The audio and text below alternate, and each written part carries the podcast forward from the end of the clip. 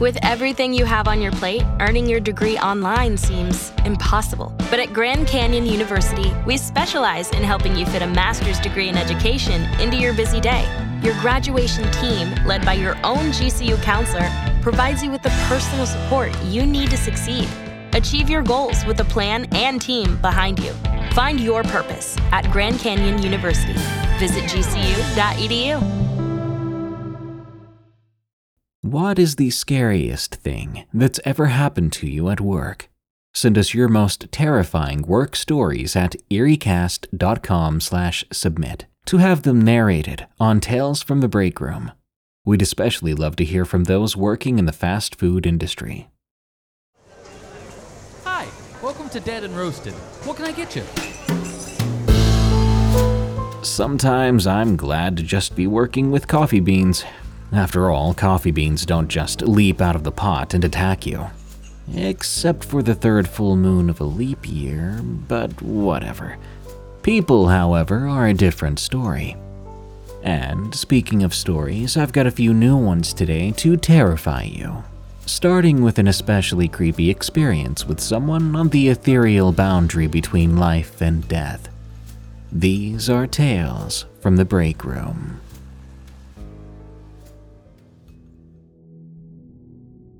I used to work end of life care. From Nic. I grew up in a small suburban town in upstate New York. It's a quiet town where nothing bad usually happens, but coincidentally, nothing good ever happens either. I had just lost a job with one of the nursing homes in my late teens. My then boss, or former boss, told me I could apply to work for this other nursing home just down the road. I called, sent in my application, then I got a call back the next day to be a front desk receptionist. Back in 2011, I was making about 100 bucks a week. Woohoo. I was working for a few weeks there when one of the nursing directors had come to me and asked if I wanted to make a bit of extra money. I said sure. Who doesn't like extra money? She told me that I could sign up to apply for a few shifts of end of life care for patients. I said, Okay, Mickey, can you tell me a bit about it? She explained to me that when patients are nearing end of life and do not have family with them, staff of this nursing home can sign up and spend a few hours with them so they don't feel alone. I had some experience with death, and at that point, I was even looking to go into mortuary science. I said yes, thinking that having that on my resume would make me look good once I applied for college in the fall that year. I worked at that nursing home for a few years while I was going to community college, and I have plenty of stories. I remember the first time I had a shift for end of life care. It was with a woman in her late 80s. She had no family, no kids to take care of her, and I had signed up to watch her for three hours. Most of the staff had gone home by then. It was a bare bones crew of roughly 10 people for 300 ish patients and one nursing director. I walked in, very scared as I'd only seen my first freshly dead body a few months before at my previous job. I was still nervous. The lights were turned down low, and the nurse on the floor had told me that the woman I was watching was not speaking. She was barely eating or drinking. She was likely to pass within the night. She warned me that if her heart monitor was flatlining, to pull the emergency cord near her bed, and one of them would come and check on her. I nodded nervously and I sat in a chair near her in the almost dark room with a woman I didn't know who may pass away at any second. Time went by very slowly. Every minute felt poignant, and the air was thick. There were moments where I felt like walking out, as I just did not feel comfortable. I had spoken with some women who frequently worked this shift, and they gave me some advice. They told me to sit close to her, to hold her hand, to tell her that it was okay to go whenever she was ready. They told me that even if she was not physically responsive, she could hear me, and she would appreciate that someone Earthside loved her even in her darkest times. One woman even told me, Make sure you open the window when she passes. I looked at her confused. When she saw my face, she explained. When a person dies, a window must be opened so the spirit can leave and go to their next destination. There have been people who have not opened windows in this place, and we have hauntings because of it. After 10 minutes of sitting in the corner of the room, afraid to go near this woman, I pulled my chair up, took her hand, and immediately wished I hadn't. Her hands were cold, blue veins stark against her white, pasty skin. Her lips were chapped, almost completely blue, as if she had eaten a freezy pop. Her breathing was labored, and she could not open her eyes. Thirty minutes in, I start to hear a wheeze come out of her body. Not her mouth, but her body. The nurse on duty told me this may happen. She said because her system is shutting down, some noises may come out of her. Okay, I tell myself, no worries. I squeezed her hand and continued my Stephen King book I was reading to pass the time. One hour in, suddenly, the woman jerks her hand away and looks right at me with these eerie eyes. Her lips curled back into a snarl, and she bared near gumless teeth. Her rancid breath heaved in and out of her malnourished body, contorting her mouth in ways I didn't think was humanly possible. I leaned back, unsure of what to say, as my body was paralyzed and I was unsure if this was supposed to happen. If I had been thinking, I would have run out of there and gotten a nurse. The woman then sniffed the air as if she were a wolf, smelling for prey. She tried to move, but her body would not allow her, her bones creaking and jumbled. She looked at me once again, her eyes crossing but unable to focus.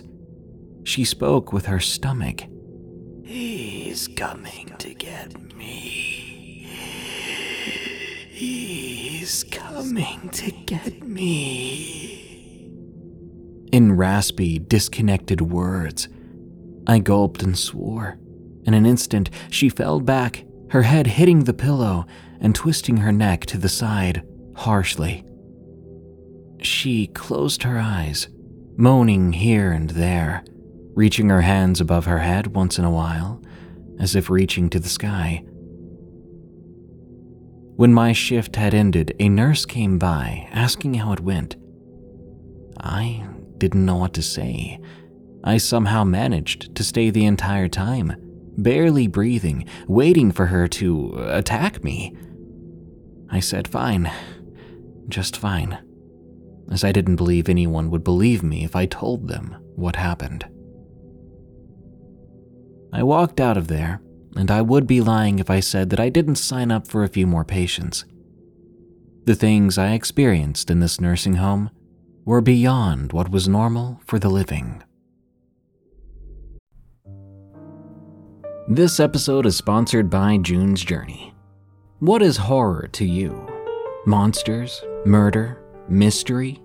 Well, if human monsters are your thing, June's Journey is the game for you, albeit in a more light-hearted tone. June's Journey is a hidden object game with a thrilling murder mystery set in the roaring 20s.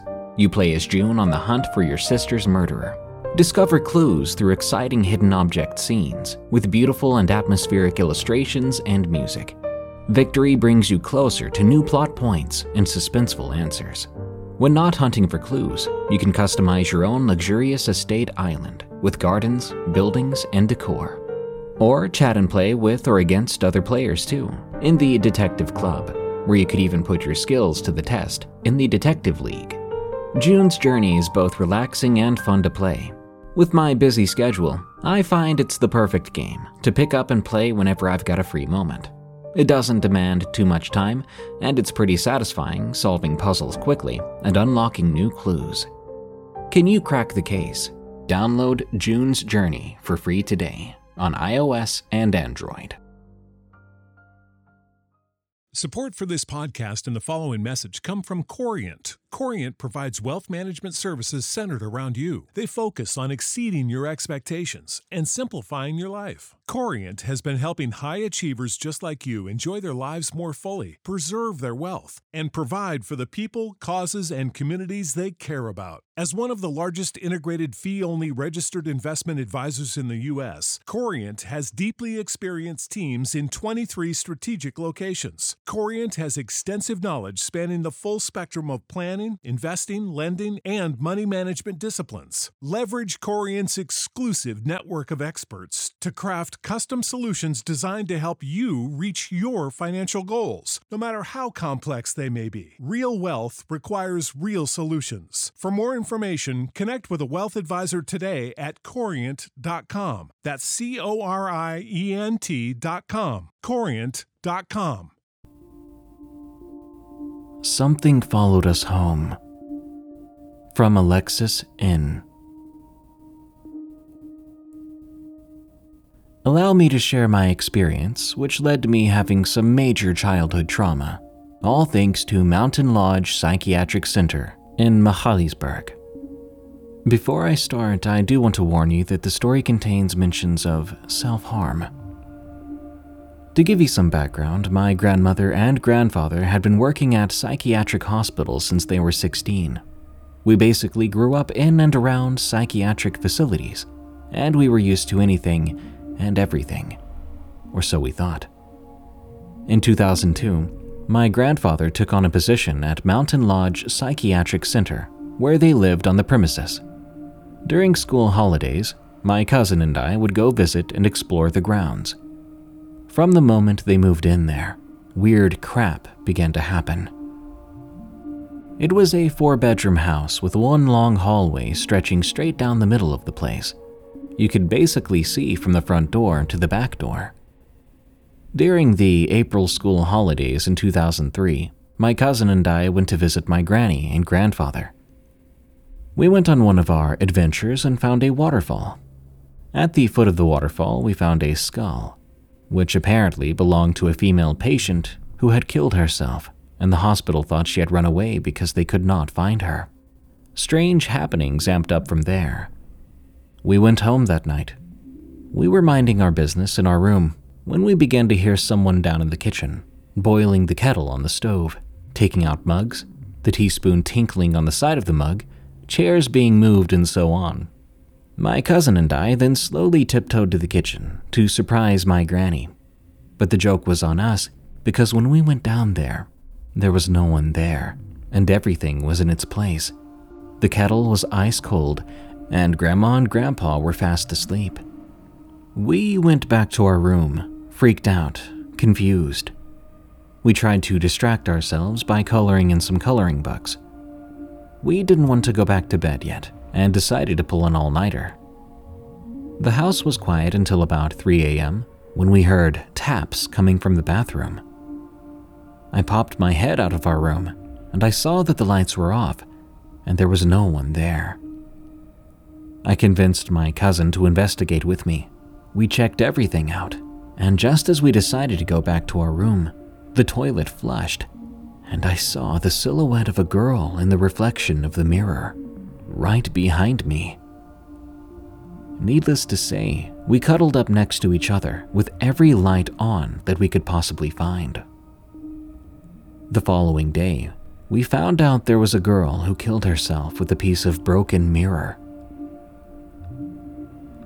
Things were quiet for a while with the paranormal shenanigans, but it was simply the calm before the storm.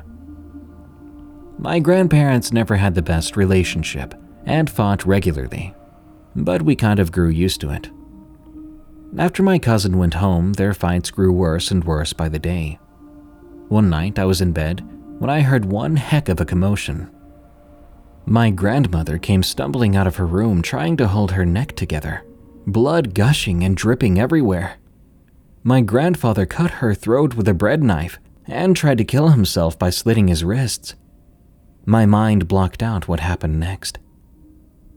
My next memory was when we visited my gran in the hospital, my grandfather only a few rooms away in recovery. The only explanation he gave for his actions was that he was taken over by something. Something had control over his hands and body. Our family moved all their things that same weekend. We found out that there was a group of individuals who were doing rituals, trying to summon something onto that property next to my grandparents' house. Maybe they were successful. Shoes under the red curtain from Leech Wife. First of all, I'm from Finland, so I apologize if my English is a bit clunky. I work in a store that sells sex toys. Examples vibrators, plugs, lingerie, BDSM toys, porn films, etc. Our store has a wide selection of products and we get a lot of customers from all corners of the country. Also, we get a lot of tourists, which is always a joy. I need to explain the layout of the store because it's vital to the story. When you enter the store, you enter a small lobby, and across the lobby, there's two sets of stairs. The stairs on the left go down and bring you to the essential part of the store, to the products in the cash register. That part is below the ground. The stairs on the right go up and they lead to a small space with the bathroom and the back door on the other side. It was wintertime and I was alone in the evening shift, which ends at 8 pm. The few last hours of the evening shift are spent completely alone, and never had we had serious problems. Of course, there's always some creepy people, junkies causing trouble, or shoplifters, but usually things go smoothly. Anyway, in winter it gets dark very fast, and I had less than 30 minutes left of the shift, so it was quite dark outside. I was hoping this would be the type of shift that didn't include customers coming in at the last minute because that means I won't get home in time.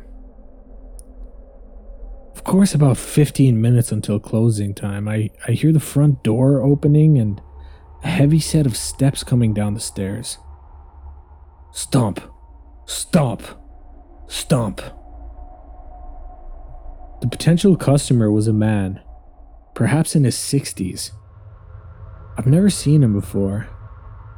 He had greasy, messy, dark hair and a long gray winter coat.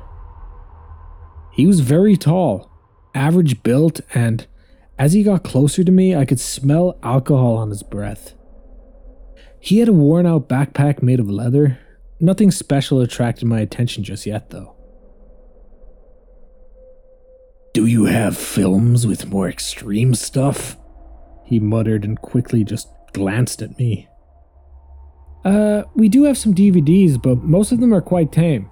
You have to browse the collection and check the DVD covers to find if there's anything you like, but I am closing the store soon. If you want to browse them with time, you should come back another day. I answered in my usual cheerful voice. The man scratched his head and looked around. Are we alone? he asked. Yeah, we are. I was a bit confused, but uh, I know some customers are very shy and they hate to visit the store if there are any other people around, so I thought that's why he was asking that. But the man smiled. His smile was wide and kind of gave me the chills. He wished me a nice evening and he turned around and just left. Stomp, stomp, stomp. Upstairs he went. I decided this would be a fine time to take out the garbage, so I fetched it from the back room and I put a sweater on. The garbage cans are on the other side of the courtyard, and I have to exit the back door upstairs to get them. If the back door happened to close on its own when I'm outside, I'd need the key to the gate to get out of the yard. The back door doesn't open from outside. I didn't remember to take the key though, or my phone. Sometimes that happens, even though it shouldn't. As I climbed the stairs to the lobby, I saw the man had not left yet. Not sure what he was doing, just standing at the front door. I wished him a nice evening and welcomed him to visit our store another time. The man smiled again, and I didn't like his expression. Just get gone, I thought to myself. I climbed to the back door, made sure the door stayed open, and I took out the garbage. It took about two minutes. I got back in, shook the snow off my shoes, and got ready to close the store. And then I saw them. On the right side of the stairs leading to the bathroom and the back door, there's a small alcove, big enough to fit maybe five or six people. We kept some random stuff there. The alcove is covered by a red satin curtain that doesn't reach down to the floor. If someone stood behind the curtain, uh, I would see their shoes, and I did see them. The shoes. Brown men's shoes. Still a bit wet from the snow. The man was behind the curtain. What the hell? For some time, I didn't comprehend what was happening. I just saw the shoes. And I withdrew to the bathroom, and my mind was running. My senses were telling me that this is not some ordinary joke. Why is he there? I have no keys, I have no phone, I have nothing. Only my cat is expecting me home. I had two choices to return to the empty courtyard and try to attract someone's attention there. But what if the man followed me to the yard? I had nowhere to go. I cracked the door open and the man was still behind the curtain. Thank God he didn't see me. The curtain was way too thick to see through. Then the man started laughing. Well, it was more like a giggle, like he was reminiscing something funny. I've never heard a grown up man giggle. An unnatural sound in an empty space. I was both angry and scared, so this is how my day will end. Stuck in a bathroom, listening to that lunatic's giggle. Then I got my incredible moment of luck in a desperate moment. Through the display window, I saw three guys stopping next to the front door. They were discussing and smoking on the street, even looking inside the store. I was so relieved, and now was my time to get out. If the man jumped from behind the curtain, the guys could see it, and if they didn't, I would just scream like crazy. I took a few assuring breaths and I walked towards the stairs, calmly and ready to react in case the man decided to do something. My breathing got quicker and I felt nauseated. I got down to the stairs in the lobby and I dashed to the front door, opening it wide. The guys looked at me and returned to their discussion, I saw only one of them still holding a cigarette and realizing they might leave soon. With as much authority as I could muster in my voice, I loudly said, Hey, you behind the curtain! I'm closing the store now, and if the alarm isn't turned on soon, the security guards will arrive and you won't like that. The man, not knowing that it would take over 30 minutes for the guards to get there, appeared from behind the curtain and came down the stairs with an extremely uncomfortable look in his eyes. He looked so mean. You can lock the door, he began. Then he saw the guys behind the window and went silent. His mean expression melted from his face as he realized we were not alone anymore. I felt victorious and tried to look as stern as possible. Leave the store now. The man looked at me like he was disgusted and stepped outside to the snowy street. I locked the door quickly and watched as both the man and the guys walked away in different directions. Everywhere was quiet. No people, no cars. My knees felt like jelly and I started to sob. I managed to swallow the lump in my throat and I just leaned into the wall and I tried to breathe. After some time, I gathered myself, did the mandatory things to close the store, and left home. Didn't see anyone on my short way home. Thank God. The next day, I came to work and anxiously checked the surveillance camera footage. The camera system is very old and the quality of the footage is bad, but it showed how the man silently crept behind the curtain after me. As I was witnessing the horrible night again, I remembered something. He didn't have a backpack on when he left the store. I checked the alcove and there it was. I felt the wave of nausea all over again, but knew what I had to do. I opened the backpack and guess what was in there? It could have not been any worse. A roll of black tape and a roll of hemp rope. I tossed the backpack away, his disgusting devices to God knows what. It's now been several months. I haven't seen him. Sometimes I stop to think if it really went like that, if I really was in that nightmarish situation. Because of the camera footage, I know I was. That footage is saved. I'm more angry than scared of the thought of seeing him again, and if he does come back, he'll be sorry. I discussed with my colleagues about what happened, and they promised me they will stay vigilant too. We will not be intimidated in our own workplace by anyone. Tales from the Break Room is a viewer submitted podcast featuring allegedly true scary stories that happened on the way to, on the way from, or at work. If you want your story to be narrated on the show, send it to us at eeriecast.com/submit. As of April 14th, we're paying 3 cents per word for stories that are approved and make it onto the show. Submission does not guarantee approval or payment. For a limited time only, PayPal only. Tales from the Break Room is an EerieCast network original podcast hosted by Darkness Prevails. You can follow him on Twitter at Dark Prevails, and you can hear thousands more stories read by him on our other show, Unexplained Encounters.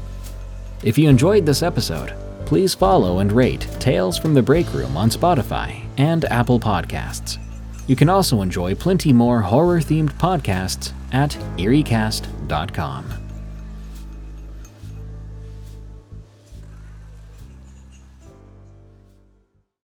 Without the ones like you, who work tirelessly to keep things running, everything would suddenly stop. Hospitals, factories, schools, and power plants, they all depend on you. No matter the weather, emergency, or time of day, you're the ones who get it done. At Grainger, we're here for you with professional grade industrial supplies. Count on real time product availability and fast delivery. Call clickgrainger.com or just stop by. Grainger for the ones who get it done.